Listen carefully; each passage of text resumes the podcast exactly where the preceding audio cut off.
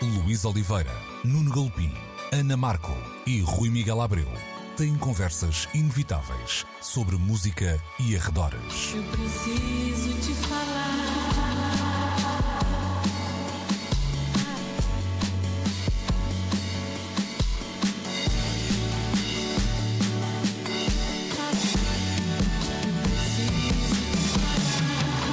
Agora na Antena 3. Precisamos de falar.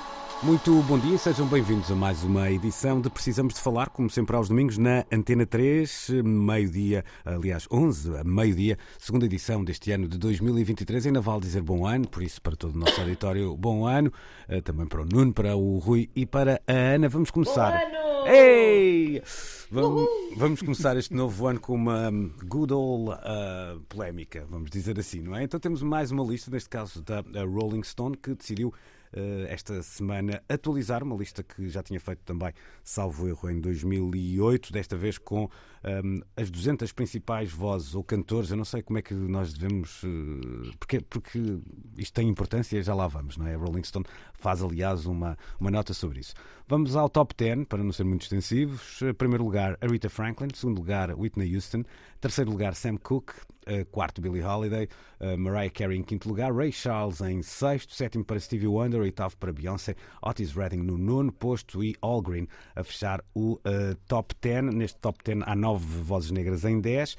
Um, há uh, três vozes da lusofonia nestes 200 nomes, com uh, Gal Costa, Caetano Veloso e João Gilberto em destaque. Não há, por exemplo, Amália Rodrigues ou Cesária Évora. A espanhola Rosalia está no lugar número 200. A cubana Célia Cruz também aparece na lista, já no 18º posto. Há também nos Rat Fateh Ali e o Sunadur e a sul-africana Miriam Makeba para quebrarem assim um bocadinho o eixo um, anglo-americano. E uh, a ausência de Celine Dion causou a ira nos fãs. Eu vou dar uh, precisamente voz a uma fã, Ana Markel, uh, porque deu voz. porque deu voz aos fãs é verdade, é verdade. de Celine Dion esta semana também nas manhãs Porque de três. A, a vestir a minha t-shirt, Celine Dion Forever. Não, uh, é, há que dizer que, enfim, tendo em conta hum, outros nomes que estão nesta lista, não me parecia de todo descabido que Celine Dion lá estivesse, não é? Está cá a sua Dona Adele. Sim, quer dizer, isto não, não me parece que haja aqui uma questão de gosto envolvida, não é? Acho eu. Hum. Um, não se, quer dizer, de gosto há sempre. Ah. O que eu quero dizer é. Parece-me que há aqui vozes. Há critérios muito dispares para avaliar uma boa voz e essa disparidade, essa dificuldade está aqui muito presente nesta lista. Um, que é um bocado difícil de ler até, porque estás a premiar virtuosismo, não é? Na Adele, na Whitney Houston. Um, é curioso. Depois estás calhar... a premiar, se calhar, mais carisma. Mas, Ana, uh, deixa-me só fazer aqui uma nota que se calhar até já devia ter feito uh, antes de, de, olharmos para, para estes números e começarmos lá está este exercício também de crítica à própria lista. A Rolling Stone defende no, no no início do, do texto, vou traduzir aqui em tempo real, portanto, permitam-me alguma, algum patinanço. Um, antes de começarem a fazer scroll e a comentar, tenham em uh, consideração que estamos a falar uh, dos grandes de uma lista de grandes cantores e não numa lista de grandes vozes. Uh, o talento hum. é impressionante, o gênio é transcendente. Pois. Hum, hum. sim, também. Pois, continuamos a, a mover-nos em águas uh, muito voláteis, vá, por assim dizer. Um, quer dizer, tu podes... Mas eu percebo, eu percebo Sim. a distinção. Eu percebo a distinção. A Dulce Pontes tem uma grande voz e não é uma não, grande cantora aqui percebo, entre nós. Por eu também percebo. Depois, olhando para a lista, é que eu não sei muito bem se isso está assim, se isso explica, não é? Mas a Celine se explica Dion, algumas escolhas. A Celine Dion tem uma grande voz e é uma grande cantora de um género musical ao qual se calhar claro. nós não aderimos com a mesma claro, intensidade claro, com que fazemos face a outros nomes que aqui estão. Mas a Celine Dion sim, corresponde há... à descrição da Rolling Stone. Eu também diria que sim. E sim, sim. outras ausências há, não é? E, e até me estou assim a lembrar, estava aqui a olhar por alto, assim à procura dos Epá, das, assim, de escolhas que me viessem à cabeça de caras, uma delas, por exemplo, a Mike Patton não está aqui. Uhum. Uh, uma, nós lançámos esta questão também nas manhãs aos ouvintes. Ah, Chris Cornell está, por acaso está. Uhum. Está, está. Um, exato. E, e Tom Waits está aqui. Não ouvi. Não vi Esteve na primeira, esteve mas na acho que foi à 2008. vida. É, esteve na lista de 2008. Essa não se percebe, Também me olha, pergunto. mais- Pois não, é, estás a ver? É, estas coisas fazem-me alguma confusão. Tornam difícil discutir. ah, ah, como é que esta lista foi realmente feita? De quantas pessoas estavam sentadas a uma mesa? De onde é que vêm essas votaram? gostava de saber, gostava realmente de Sim, saber. é. Há uma agenda, porque também se pensarmos que há uma agenda, imagina, se calhar Rolling Stone não, não vai meter aqui eh, artistas que não tenham qualquer tipo de ligação com a linha editorial e o imaginário e a história eh, da publicação, também não me parece que seja por aí.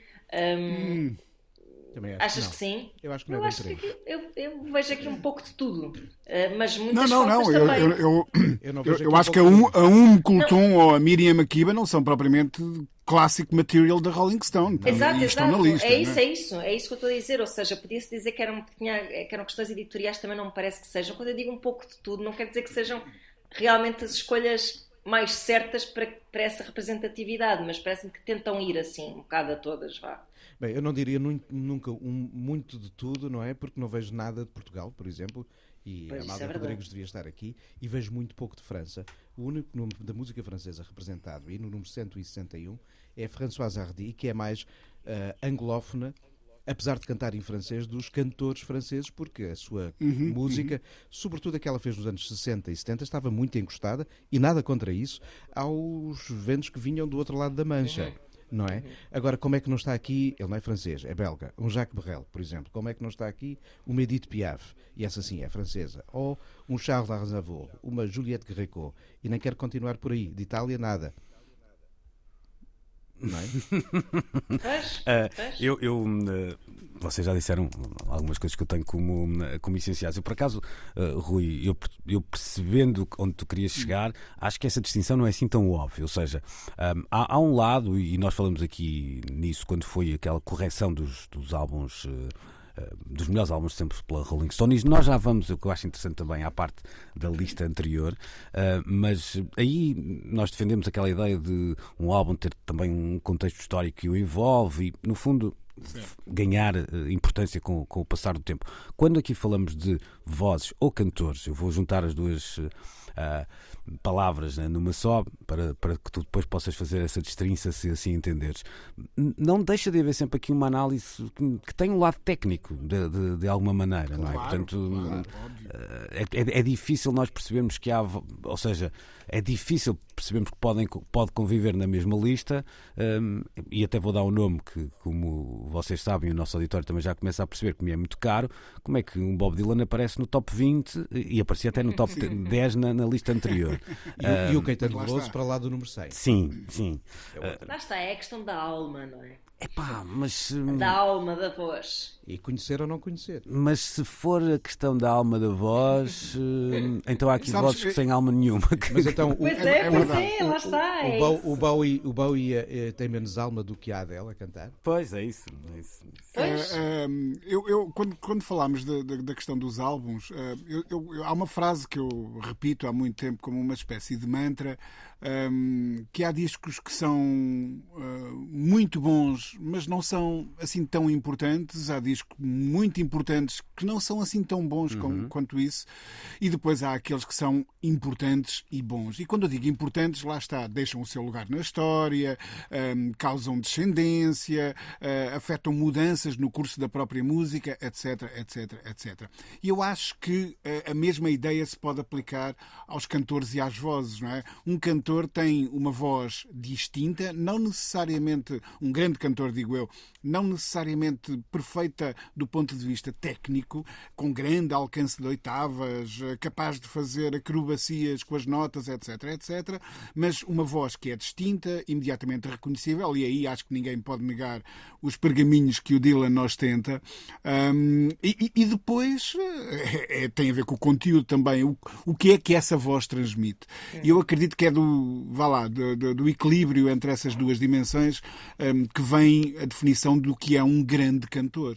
Agora, há aqui uma coisa nesta lista que me espanta. Uh, se a memória não me trai, há pelo menos, eu sei que há uma edição da Rolling Stone italiana, há uma edição brasileira e não tenho a certeza que não exista uma edição eh, espanhola, eh, talvez exista, não tenho a certeza Em absoluta. tempos existia, Mas eu sei sei que há edições. Pronto, eh, sei que há edições internacionais um, da, da Rolling Stone, penso que há também na Alemanha. Uh, lá está, se calhar existiu, já não existe, não tenho a certeza. Mas a Rolling Stone poderia ter, um, de certa maneira, uh, um, ligado a um, a um um conhecimento internacional, talvez ter criado aqui uma academia, convidado críticos internacionais relevantes para tornar a lista mais uh, diversa no sentido das origens. Um, a Rolling Stone tem feito uma coisa muito inteligente nos últimos tempos, que é perceber que o mundo pop moderno é um mundo pop global. Ah, a Rolling Stone tanto... americana, Rui. Americana, exatamente, exatamente. Uh, ao incluírem, ao darem atenção ao que está a passar na América do Sul, ao que está Exato. a passar em Espanha, ao que está a passar no Brasil, ao que está a passar uh, na, na, na Ásia, por exemplo. E, portanto, não adotarem a, mesma mundivisão na, hora de criar uma lista destas, eu, percebo que isso crie polémicas e anticorpos. Porque, de facto, há aqui nomes que deveriam constar de uma, de, uma lista destas se eles querem mostrar que ah, não é? é? Nós costumamos dizer antes do nosso país que Lisboa é Portugal e o resto é paisagem, ah, ou Portugal é Lisboa e o resto é paisagem, é, e, e, o mundo não é a América e o resto é, é, é periféricos, não é? O mundo é hoje um, uma bola muito cheia, muito preenchida, carregada de pontos de interesse. Eu dizia isso ontem ao, ao Nuno Galpim, quando me cruzava com, com ele né, nos corredores da nossa estação emissora que, que, sentia que de facto isto era um bocadinho um, um, passo atrás nesse caminho feito pela, pela Rolling Stone. E quando eu digo um passo atrás, não é. Nós tendencialmente utilizamos esta expressão quando há um, fala, um recuo civilizacional. Uh, aqui há, há uma mudança. É? Depois, como é que estamos a valorizar ou não, isso já seria outra, outra conversa. Mas num caminho que tinha vindo a ser seguido, e, que, e concordo contigo, aqui parece um bocadinho uma carta fora do baralho. E depois há aqui uma, um, outro lado que não me deixa de criar alguma estupefação, e era o que eu, que eu dizia há pouco, que é um, como é que esta lista uh, muda em 2018, portanto é fazer as contas, como dizia o outro, 2008, melhor dizendo, é fazer as contas, como dizia uh, António Guterres. 15 anos. 15, 15 anos, anos é? mais coisa menos. Sim, 15 anos, hum, mais coisa menos coisa, não é? Porque aqui esta lista chega mesmo no final do ano. Um, mas acho mais estranho haver tantas mudanças numa lista de vozes, um, 15 anos de intervalo, a não ser, que, a não ser as que surgem no, no, nos entretantos, o que é normal, não é? Do que, por exemplo, nos discos, ou seja, é as pessoas continuam. Claro, claro. É, é, mais estranho, não é? Por mais que eu até perceba o que tu estavas a dizer da ideia de o que é que se canta, uh, e isso, isso sim pode ter. Vá lá, assumido uma gravitas diferente com o passar do tempo, mas a voz não, e até em muitos casos estamos a falar de pessoas que deixaram de, de cantar, que já não estão entre nós, Uh, portanto, não, não há aí nada de. Uh, a, a, voz não carrega mais história hoje do que carregou no último dia da vida deles, não é? Hum, precisamente. Caso, precisamente, precisamente. Nesse sentido. Sim, Pois... porque no, no, nos álbuns, uma das coisas que aconteceu nos últimos 20 anos foi que se descobriu muita música que não se conhecia, muita coisa Também. que foi relançada ou, ou, ou, foi descoberta finalmente, e isso poderia ter afetado a maneira como nós encaramos os grandes discos do, uh, do, do, do, passado. Agora, como tu dizes, com as vozes, quer dizer, não houve propriamente, não se descobriram novos planetas aqui, não é? Pois, pois. Neste Acho... sistema solar, não é? Acho que se deixaram de ver alguns, mais até do que isso, não é? Pois. Acho tão estranho como é que eh, a imprensa eh, norte-americana, que tantas vezes tratou o Sr. Frank Sinatra como a voz, o remete aqui para um discreto número 19, não é? E sabes que é, é verdade, é, é, porque se calhar isto era mais bem tratado no tempo dos avós. é outra história, não é? Mas Sinatra continua a ser uma das grandes vozes de todos os tempos. E há aqui uma, uma outra questão que já foi aflorada e que tem a ver com esse, esse eixo muito centrado uh, América, uh, Inglaterra, que eu curiosamente até acho que muitas vezes nas vozes, ou melhor dizendo, na maneira como se elogiam certas vozes, tem até uma escapatória interessante, mesmo que vamos dar o exemplo, um exemplo que nos é caro e próximo, no caso a, a Amália Rodrigues. É um nome que mesmo uh, podendo não ser uh, não estar familiarizado em todo o mundo, as pessoas têm uma ideia do que é aquela voz. Claro, mas se tens aqui uma Um Kultum, que é um nome de. Claro, é isso. É um, é um, é um, é um nome, sobretudo, conhecido no mundo árabe e uh, em França, naturalmente, ou uhum. seja, onde a cultura árabe musical tem uma repercussão grande. E está aqui devidamente assinalada. E está correta a sua representação aqui. Uhum. É sem dúvida uma das maiores vozes do mundo árabe, egípcia, de origem, não é? Está aqui o Nusra Fateh Khan e temos bem representada essa tradição da música que emerge ali naquelas regiões para cada Índia, na, naquela zona da Ásia como não está aqui uma Amália, como não está aqui um Berrel, é um problema de uh, dificuldades em lidar com o GPS de outras regiões, não consigo entender. Oh, Nuno, e, e, ficaríamos tão ofendidos, conhecendo nós a história da, da, da, presença da artista que eu vou mencionar daqui a nada, um, em artigos da Rolling Stone, sabendo-se, porque ele já disse isso em entrevista, que ele é fã, o diretor da Rolling Stone atual, da Ana Moura, ficaríamos assim tão ofendidos se de hum. repente a Ana Moura tivesse lugar no. no porque não. ela tem essa dimensão mais global e mais, não e mais, nada... mais próxima do presente, não é? Se Espanha está representada como a Rosalia. Portugal podia Sim, estar mas, representado como Ana Moura. Mas olha que a Rosalia é o único exemplo eh, não, eh, lá está, anglo-saxónico e portanto, portanto, fora deste eixo, Inglaterra, uhum. Estados Unidos, há lá, aqui e ali, às vezes Austrália e Canadá, não é? Porque às vezes. Com uma dimensão pop internacional neste momento. Sim, e, e até recente, e até, do, sim, até sim, recente, sim, porque se nós pensamos, lá está, nos Rato Fateh Ali Khan, até Gal Costa, Caetano Veloso e João Gilberto, uh, João Gilberto já, já e Gal Costa já não estão entre nós, mas são todas longas carreiras, não é? são todos corredores de fundo, portanto não há, não há exceção feita à Rosalia, nenhum nome novo, entre aspas de todo. É, é o único nome novo, hum. é a Lata Mangeshkar da Índia. Ela fazia discos no tempo dos 78 votações. A Ofra Rasa já não está entre nós há muitos anos e representa também outra geografia, outro tipo de, de som. Uhum. Mas pronto, uh, há também aqui, assim, Sim. ao contrário destas outras listas que a Rolling Stone tem mostrado recentemente, uma dificuldade em, em lidar com a contemporaneidade e arrumar a Rosalia no número 200 é pouco. Uhum. Mas e depois também a nível de representatividade, uhum. uh, não sei se na cabeça deles até podem pensar assim: está bem, a Amália é muito fixe, mas o que é que é Portugal? o que é que é aquilo? Sim, o que é que é aquilo sim, ali? Sim, é, sim. Não é? Tipo, uh, não é relevante. Não, uhum. mas, não mas é um país relevante é... para a história, não é? Faz mas a, da música. A, a Amália... Estou a imaginá-los a, a tecer este raciocínio. Sim, mas sim, a, sim, a, percepção de uma Amália será semelhante a outros dos nomes de geografias mais excêntricas, entre aspas, e todas excêntricas face aos eixos uh, Reino Unido, Estados Unidos, Canadá e Austrália. Uh, há outros nomes uh, muito semelhantes ao que seria uma Amália e se calhar até sem a dimensão Mas, de expansão discográfica e de reconhecimento de uma Amália. Aqui é mesmo desconhecimento, se calhar. Pois, Opa, não, há, não, há, Cuba nesta lista também? Célia Cruz. Célia Cruz, está lá, Cruz, Célia Cruz. Está, Célia Cruz. Mas é pouco. Mas é pouco. Há pouco Omar há... Portuondo, etc. Sim sim. sim, sim, sim. Há pouca América Latina. Tá? Sim, de facto, há de facto três grandes do Brasil. E estão corretíssimos os três. Mas há aqui pouca América Latina abaixo do. O México está aqui com um artista também. Ou seja, aquela fronteira ali abaixo do, do Arizona e do Texas, a coisa está, está mal complicada, resolvida. está mal resolvida. Olha, deixa-me, eu vou fazer uma pergunta clichê. Foram já... travados no muro do, do Trump. Exato. É? Ou seja, já deviam estar à espera é disso. Portanto, eh, se não estavam à espera, deviam estar e deviam ter feito. A Ariana Grande está cá para cima, eu ainda estou a assimilar isto. já vi que sim. Pronto, ou seja, há aqui, há aqui grandes problemas. Queres ir ao teu top 3 de cantores? E... É pá, isso é difícil. Anda lá então, então. Vai pensando nisso. A Ana Markel tem o Fogo, dedo no gatilho mais. Epá, vou dizer Prince. Uhum. Vou dizer uh, assim os que vêm assim de tchan. Vou dizer assim, Prince assim mesmo catrapumba. Uh, vou dizer o, o Mike Patton foi do que me saltou à cabeça também que está aqui ausente. E vou dizer, epá, é muito difícil. Passam muitos pela cabeça. E vou dizer uh, pensar num terceiro. Ok. okay. Já, estão-me a, surgir demasiados para reduzir a três. Eu já, eu já cheguei ao top 3. Então anda lá, Nuno. Então vá, manda, Prin, para a frente. Prince em comum, igualinho.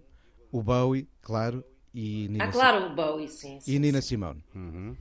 Rui, Pá, não, não eu, queria eu, não eu, pôr só homens e pus só homens. Eu, pus, eu, pus eu, comece, eu, começava, eu começava na.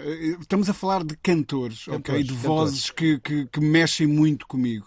E eu começaria, sem dúvida, com a Nina Simone. Uh, essa lista tinha, num top 3, tinha que ter a Amália. Uh, e depois, no terceiro lugar, ficaria com dúvidas, sei lá, entre um Tom Waits e uh, um Bill Withers, por exemplo, que eu acho uhum. que a, a, voz do Bill Withers é assim, uhum. qual qualquer coisa. Um, mas seria, vá lá, para fazendo um bocadinho de vigarice, um, um execo no terceiro lugar. É, é difícil. Eu punha lá o Sinatra no meu top 3. Provavelmente teria. Por acaso, é verdade. É, punha. É Provavelmente. assim, é- tem tudo. Pois, Tem tudo, claro tem. tudo. Claro Provavelmente teria também a Rita Franklin, provavelmente, Uhum. não sei se o Otis Redding. tem. São tudo nomes que estariam, acho que eu, no top 10 de todos nós. Acho Pois, estes, estes que acabámos todos de E citar. depois lá está, e depois há- há- é, é muito difícil, por exemplo, eu não sou um incondicional da, da música dos Queen, Ah, mas é um grande, mas é, um difícil grande não cantor. olhar É um para, para cantor. Freddie Mercury e não Claro. perceber, Claro eh, para, para além até do performer, que aqui não está em causa Mas nesta, é nesta um dos lista, mas é um grande os tempos, cantor, claro que é. e sobretudo até num contexto rock, ou seja, um contexto muitas vezes de estádio e de, de grandiosidade que também, que também tem a sua, a sua nuance. E, na- e mas- na língua francesa, o Berrel tem um poder de teatralidade Ah, que sim, não sim, sendo sim. semelhante ao do Freddie Mercury, é outro que Hum. também trouxe ao corpo parte da expressão que a voz, que tem a voz como protagonista, mas o Freddie Mercury, tal como o Jacques Berrel, também cantavam com o corpo. Sim. Pois é, mas Uhum. aí é quase tipo intérpretes, parece-me É. parece, dá uma carga diferente a É verdade, cantores, é não é? verdade. Mas acho que está tudo junto, não é? Pois sim, sim, é verdade. E, Sim, e- estamos aqui a pôr de lado a ideia do singer-songwriter, ou seja, não estamos a avaliar aqui depois a criatividade Pois, do, pois, pois, do autor claro. de canções, isso é outra coisa. Mas não sei se, se, se em alturas não se confunde um bocado. Mas neste- muitos nesta, dos nesta nomes- lista. Sim, Sim, às vezes eu estava a pensar na lista e estava a pensar em, em, em vozes que valorizo muito, mas porque é aquela obra, não é? Sei lá, a Johnny Pois, Mitchell é um bom exemplo, a própria Amy Mann é um bom Sim, exemplo, sim, não é? Não, Uhum, eh, extravasa um bocadinho eu gostar da voz dela. Mas o Sinatra, de facto, é, é qualquer coisa de muito rara, porque é uma voz que se apropria das canções dos outros e a partir daquele momento passam a ser suas. Não há canção que o Sinatra tenha cantado que não tenha passado a ser sua. Um desses exemplos é o New York, New York. O original está na voz da Liza Minnelli, num filme do Scorsese, e toda a gente diz que o New York, New York é uma canção do Frank Sinatra. Sim. Porquê? Porque quando ele a canta, fixa aquela como se fosse uh, a gravação de, de paradigma, não é? É, e depois há aquele lado meio. O Sinatra tem uma coisa que eu gosto muito que é uma espécie de. O Carlos Carmo dizia, dizia isso mesmo, que é. Não, não sabia, mas era fadista, não é? Tipo, tu ouves quatro, cinco interpretações diferentes ao vivo, em estúdio e Sim, tal, e sim, aquilo sim. há um, um atrasar, um adiantar, um domínio total da métrica que é. Com uma vontade Sim, incrível. é- é é- aliás, até às vezes até parece. Olha, e o Carlos do Carmo também poderia estar Outra neste voz que merecia estar aqui, sim, claramente. claro, é verdade, verdade. Bom, hum, a seguir. Outro assunto cantará, não é outro galo, mas é outro assunto cantará. Vamos deixar para trás uh, esta lista da, da Rolling Stone. Ainda bem que, que deu um, esta a polémica. Eu achei piada um, a perceber, uh, quer dizer, com, com, a, com a história da, uh, da Celine Dion, porque hum, não, tem, não há aqui nenhum preconceito à partida. De facto, tem uma técnica vocal inacreditável, etc. O- o que eu achei piada foi hum, isto acontece em todo lado, ou seja, quando há uma lista destas, seja na Rolling Stone, seja na publicação que for, hum, aquela ideia de, de de- das pessoas quererem lá estar, não a Celine Dion em- no, no- no- no caso particular, mas os fãs, não é? Uh, mesmo que possa parecer um universo onde a Celine Dion não, uh, Não faça parte, Exatamente, é- não é? Uh, É, é- isso, isso acontece com muitas distinções deste género, do género. Odeio os Oscars e depois ganham um filme qualquer. Este filme é péssimo! Pois, é isso, é isso. É Ou seja, esta- estas listas e distinções despertam sempre paixões, é para isso que elas são feitas, na verdade. Sim, também é verdade. Porque se não dessem ba- barulho. Não estávamos aqui a falar Dariam também. sempre, mas ninguém falava delas. sim, É isso. claro. Vamos então hum, regressar já a seguir para a segunda parte de Precisamos de Falar.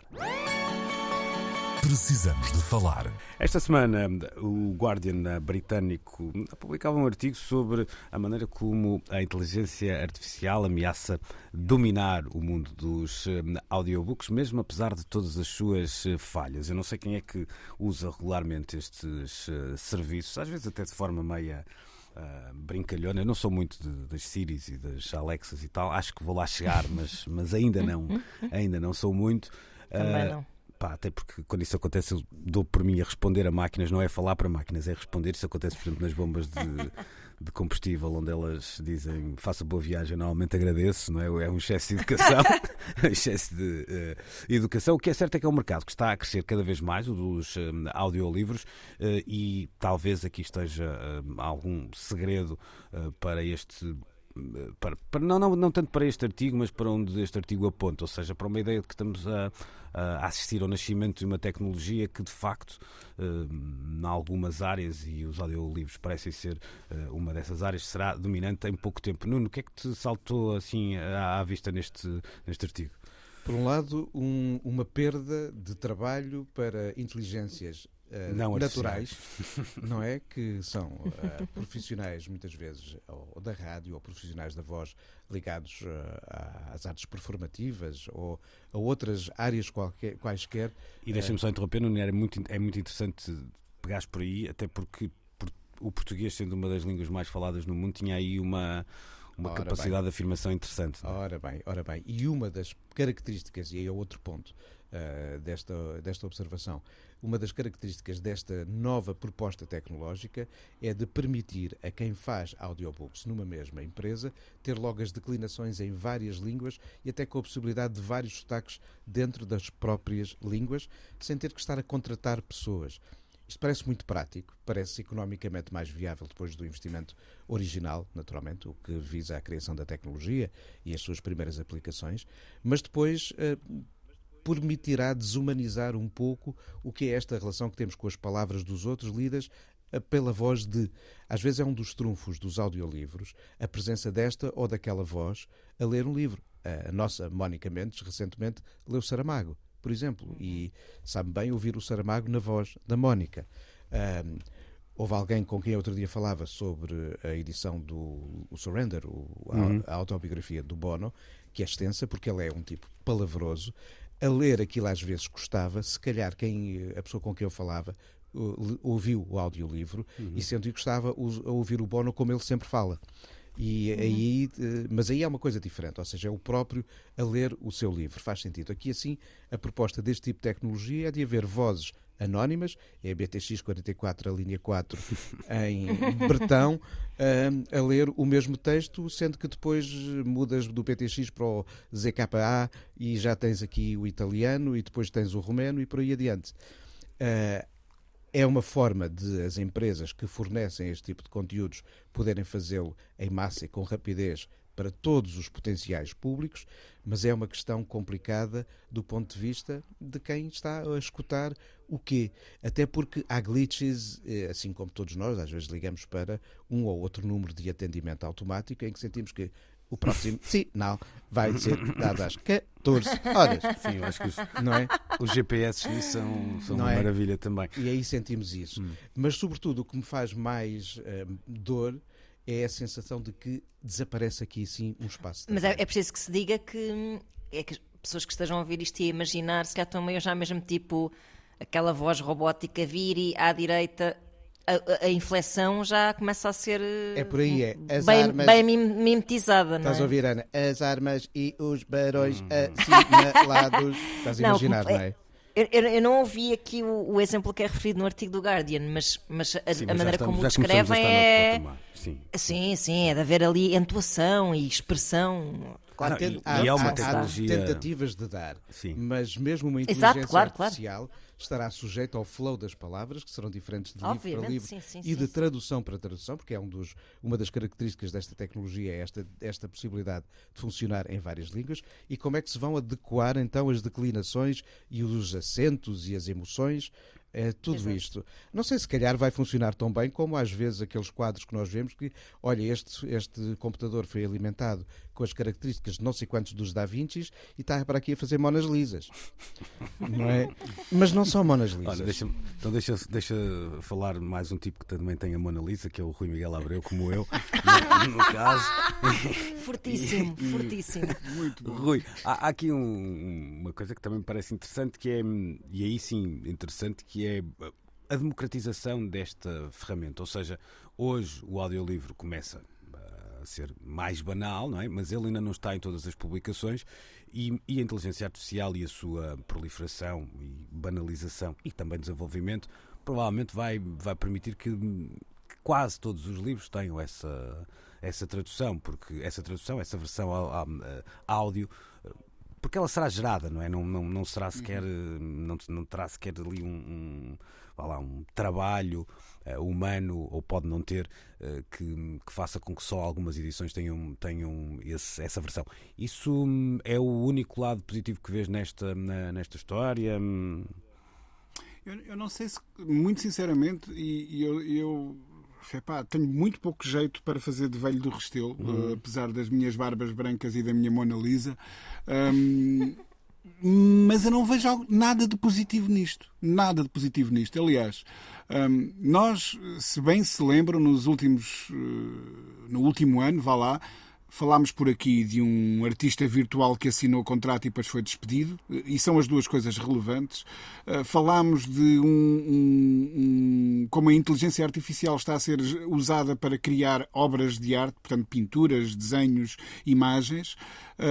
Um, neste momento temos um, tecnologias uh, como o chat GPT a, a, criar texto sozinho. Começa a imaginar que um dia carrega-se para uh, um computador equipado com essa inteligência artificial a coleção toda das Rolling Stones e dos Blitz e, de, e das, dos NMEs e das Wires, etc e que vai começar a haver jornalismo musical criado por inteligência artificial.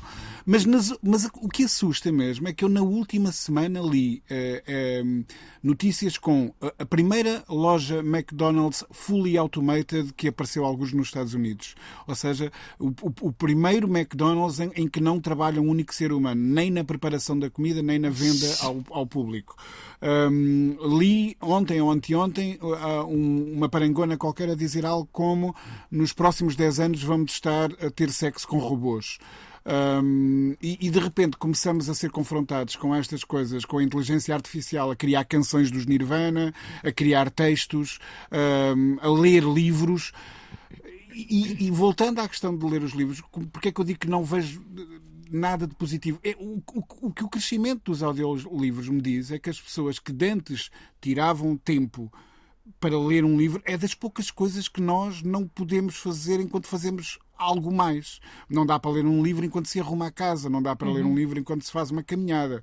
Um, portanto, nós sentávamos num sítio qualquer para ler um livro. Uh, e isto diz-me que as pessoas estão a ler livros enquanto estão a fazer outras coisas, caminhadas, um, jogging, uh, enquanto estão sim, viagens ginásio, de carro, sim, sim, viagens sim. de carro, etc, etc, etc.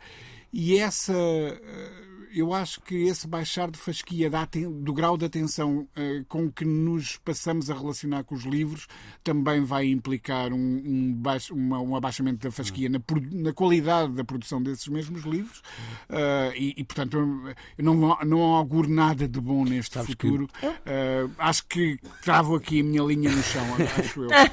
Mas sabes que é engraçado que eu estava-te a ouvir e há uma, uma nuance interessante. Isto aqui é um achismo, não, não, se calhar poderá, poderá poderá haver um ou outro estudo sobre isto, eu não, não o conheço, mas eu tenho a ideia que muitas das pessoas que consomem livros, que consomem audiolivros, eram já pessoas com, com hábitos de leitura, ou seja, não há. Sim, sim, não é, por acaso também tenho essa ideia. Não há aqui malta que não lia, que passou a ouvir eu, livros, eu, digamos o, assim. O que eu, ad, eu admito que a gestão do tempo hoje em dia, seja esta tristeza que a gente sabe, uhum. não é? A gestão do tempo, não é? A gestão da, do tempo e da, e da atenção, ou seja. Uhum temos sempre que estar a fazer uma coisa enquanto estamos a fazer outra coisa. E, e nesse sentido, claro é que o Rui tem razão e, e parece que isto uh, denota menos, menos amor uh, ao, ao, ao, livro. Por outro lado, eu acho que os audiolivros têm vantagens boas. Eu já consumi alguns, uh, por exemplo, livros que. Um, a, que eu não precisava de devotar tanta atenção por serem ouvindo. livros práticos, imagina, livros sobre parentalidade ou coisas desse género, pronto. E fui ouvindo, mesmo assim, com algumas exigências, ao, perdão, ao nível da, da, da, da, voz que estou a ouvir e ao nível da expressão da, dessa voz, porque senão também não me seguram. Se, claro. Se estiver a ouvir um. E uma, uma das características do mercado. A mensagem não passa, não é? O mercado de audiolivros britânico que é fortíssimo, o norte-americano também, às uhum, vezes, é um dos grandes trunfos são as vozes chamadas para ler os livros. Sim, Ou seja, exato, exato. não te basta o autor, o título em si, mas também lido por. Claro. E normalmente são grandes claro, atores. Claro, claro, uhum. sim, sim, sim. E, e aí assim, eu, eu, de facto só aderi com intensidade a um audiolivro que era um dicionário de Klingon. mas pronto, mas acho, tirando eu e o teu irmão, mais Pá, ninguém eu, deve ter pegado nisso, não é? Exato.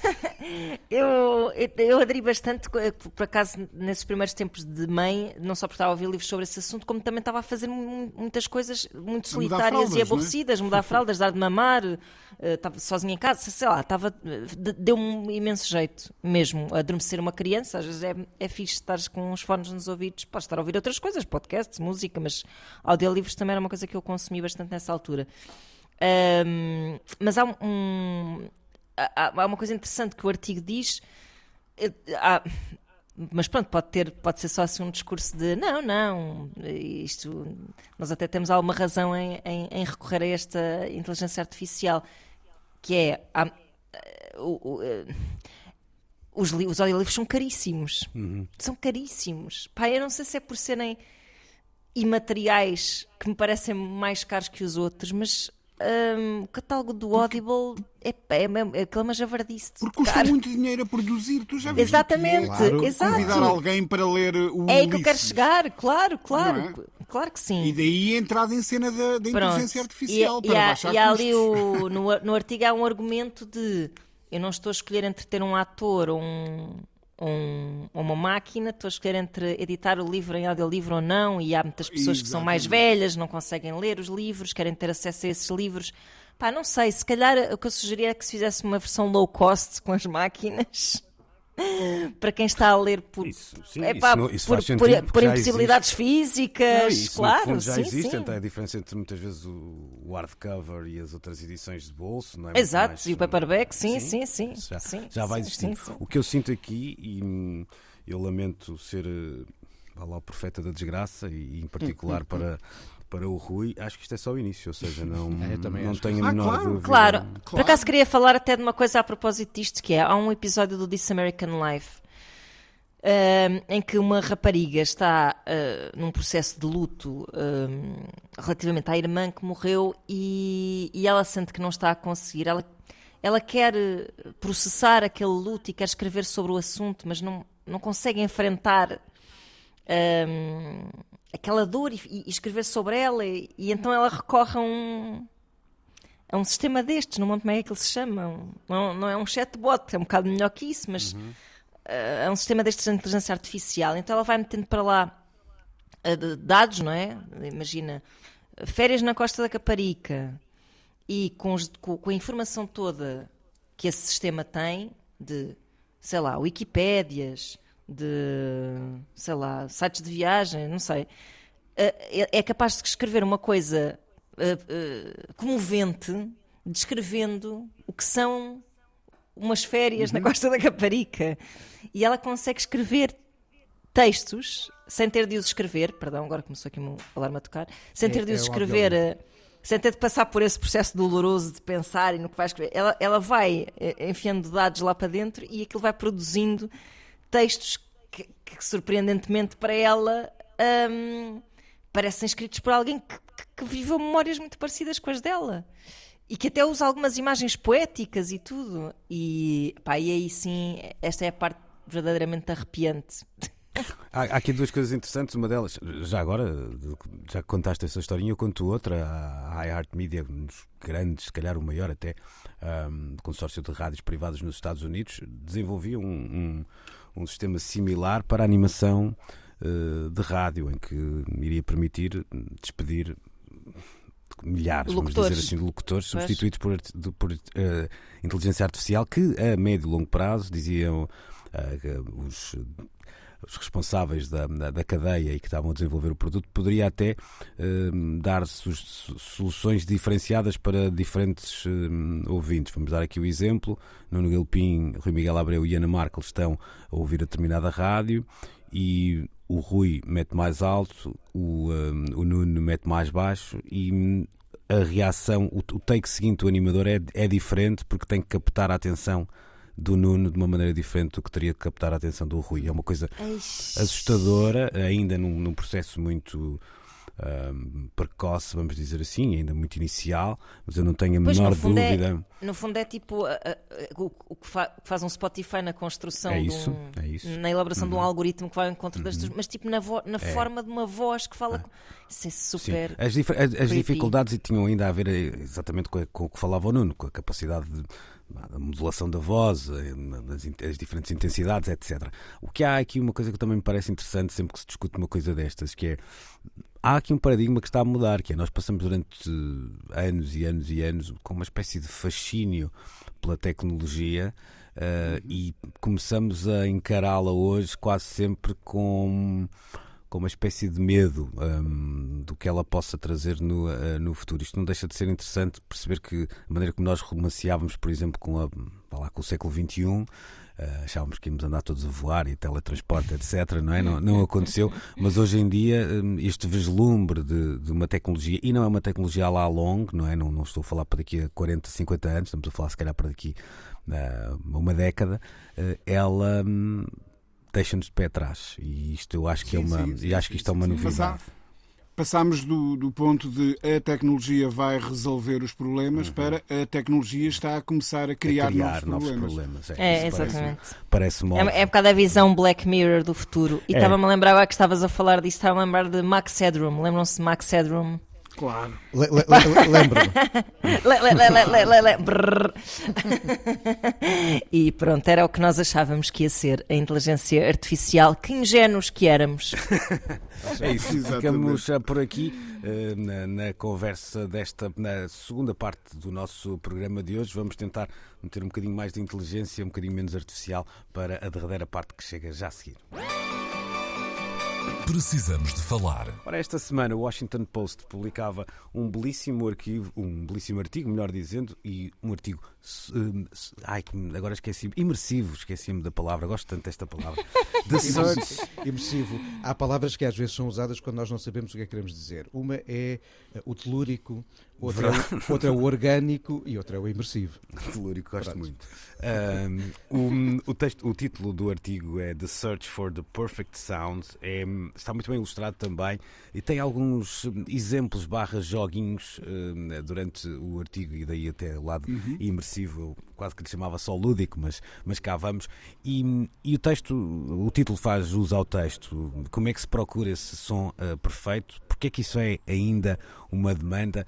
E na- pelo texto aparecem audiófilos profissionais, vamos dizer assim, entre aspas, claro. Aparecem-nos produtores, esses sim, muito profissionais, hum, profissionais do, do meio hum, musical, mas eh, não só. Eu fui fazendo curiosamente o texto, tentar adivinhar, e estava a meio daquilo com dois em dois, estava-me a sair muito bem, eh, mas não estava com grande. Como é que eu ia dizer? Eh, Não estava hum, a celebrar muito os meus feitos porque podia ter falhado com, com algum, com algo à vontade, se é, que me, se é que me faço entender. Rui, o que é que te interessou neste, neste texto? Isto pareceu-me, quando vou fazer aqui uma confissão, quando partilhaste isto, achei que podia ser uma coisa demasiado para geek.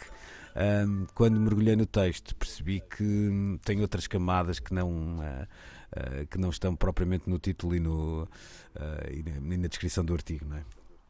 Sim, sim, sim.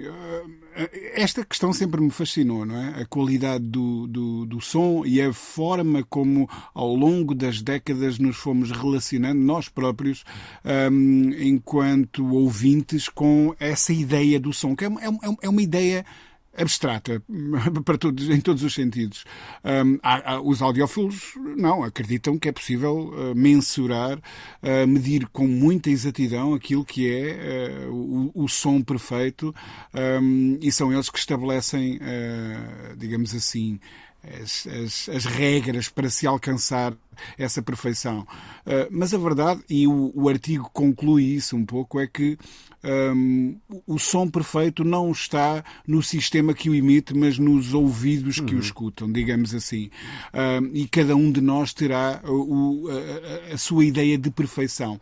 Um, eu, eu volto sempre àquela história do Thomas Edison, no início do fonógrafo, quando ele chegava a uma determinada cidade onde queria vender fonógrafos, alugava um teatro e, e convidava a audiência a fazer, a tentar distinguir um bocadinho aquilo que o, que o artigo nos, nos tenta fazer um, com os exemplos eh, que, que propõe, um, tentava convidar a audiência, ou te- tentava não, convidava mesmo a audiência a distinguir entre a cantora que cantava ali mesmo na sala, uma cantora lírica normalmente, e a gravação dessa mesma cantora lírica. Ora, quem já escutou um rolo de cera uh, pensa que é absurdo alguém algum dia ter com, confundido o som de uma voz natural com o som da, dessa mesma voz gravada naquela tecnologia. Mas a tecnologia era tão avançada naquele tempo que de facto as pessoas confundiam. Aliás, a nossa uh, expressão do mundo não é preto e branco foi inventada quando apareceu a televisão a cores, exatamente para nos dizer que uh, o, o, mundo que nós em tempos julgávamos que era preto e branco, afinal tinha outras um, ehm, nuances uh, cromáticas que nós não tínhamos sido inicialmente preparados para receber. E, e, e, o som é exatamente essa a questão. Uh, é claro que tu estavas a dizer não há uh, audiófilos profissionais, mas pelos vistos no, no, no, artigo é pelo menos mencionado um, não é? Sim, o primeiro logo, um, sim, sim. Eu, eu quando estava a é, coloquei as, as aspas, é. Uh, Parece, parece difícil imaginar aquilo como uma profissão, mas aquilo está ao nível, sei lá, eu nem sei É como as bruxas, parece difícil imaginar que elas existem, mas, mas que existem, existem. E, e, e, mas é um senhor que tem. As colunas custam 360 mil dólares. O, os giradiscos que ele usa custa mais 300 mil. Quer dizer, alguém que tem na sala um milhão de dólares para ouvir música. Ora, eu acho que a forma que eu, como eu ouço música é perfeita para mim. Eu adoro o meu, o meu a minha pequenina aparelhagem e já sei que é, é, de uma gama média-baixa, nunca nem sequer média-alta e, e, de todo ao nível destes audiófilos que gastam muito mais dinheiro só nos cabos para ligarem os componentes do que eu tenho investido em todo o meu sistema. Mas preferes Mas é gastar isso... dinheiro nos discos, foi? Eu prefiro gastar dinheiro nos discos, mas Ora este bem. artigo levanta uma outra questão, Nuno. É que eu começo a questionar esse dinheiro que eu ando a gastar nos discos, sobretudo em discos contemporâneos e na maneira como eles são produzidos, Sim. e mesmo em reedições contemporâneas. Nós andamos a comprar muito gato por lebre, uh, discos que são prensados em vinil a partir de ficheiros digitais de baixíssima qualidade. Um, Algumas das novas reedições é... são isso precisamente, é verdade. É, é, é exatamente. E, e isso começa-me a preocupar um bocado bocado, porque Quando... parece que temos um fetiche maior pelo suporte do que pela qualidade que esse suporte uh, suporta. Uh, Isso eu não tenho a menor dúvida. Eu, eu, tenho sempre um, um ceticismo ao pegar naquelas reedições a um preço demasiado de amigo. Eu penso, de onde é que isto vem. Hum. Uh, Exatamente. De, Deixa-me só colocar aqui uma. Já, já vou ouvir o, o, Nuno. Ana, há aqui um. A certa altura, e já agora eu há pouco não expliquei, a parte lúdica do, do, do artigo tem a ver com isto que o Rui estava a dizer. Ou seja, ele se põe a tocar uh, um, um fecheiro de altíssima resolução e um fecheiro de resolução mais baixa, pedem para que nós coloquemos os nossos fones e tentemos eh, descobrir qual é qual e fazem o mesmo, por exemplo, Pepsi para... Challenge. É um bocadinho um Pepsi Challenge para vinil barra uh, CD, fecheiros digitais numa grande resolução ou baixa resolução e nós vamos percebendo também o que é que conseguimos ou não captar, uh, não é olho nu, mas a ouvido nu, vamos dizer assim. Ana, há, há, uma parte aqui que eu acho interessante, há ali uma, uma passagem uh, no texto em que se fala ligeiramente disso, mas tenho até pena que não tenha sido mais mergulhado nisso. Tu, tu, sentes que há aqui alguma nuance deste, deste assunto discutido hoje do que haveria, por exemplo, há 30 anos. Eu vou-te dar um exemplo. Nós eh, somos mais ou menos da mesma idade, um ano a separar-nos, uhum. íamos os dois certamente para, para a escola com o Walkman que começava a ficar sem pilhas e nós ouvíamos o senhor uh, Cobain a dizer Come as you are e, pronto, e, até aquilo, e até aquilo parar eh, ouvíamos assim. Uh, hoje, hoje vivemos num, num, num mundo que está tão rodeado de, de ruído. É tão difícil encontrar um, silêncio que valorizamos mais esta ideia de ter um espaço de, de escuta mais, vá lá, uh, uh, isolado, mais, mais hum. elevado nessa qualidade, ou, ou, ou sente-se que é o contrário, que é essa, essa cacofonia à nossa volta faz que a música, com que a música seja consumida da mesma maneira, sem que se distinga uh, o que é um disco do Miles Davis do que é as obras lá fora na, na rua? Uh, pois, eu acho que uh, parece-me óbvio que, que esta, esta espécie de retenção anal em relação ao som seja em casos extremos, não é? Seja, seja uma reação a, a, a este, uma rea... mas é uma reação que eu acho que já vem de há, muitos anos, de, de, outras, de outros tempos, de outras gerações, que é a, a reação a, esta, a esta mudança constante e esta sensação de que tudo é mais simples, tudo é mais pequeno, tudo é mais leve, tudo é mais portátil, tudo é mais uh, acessível.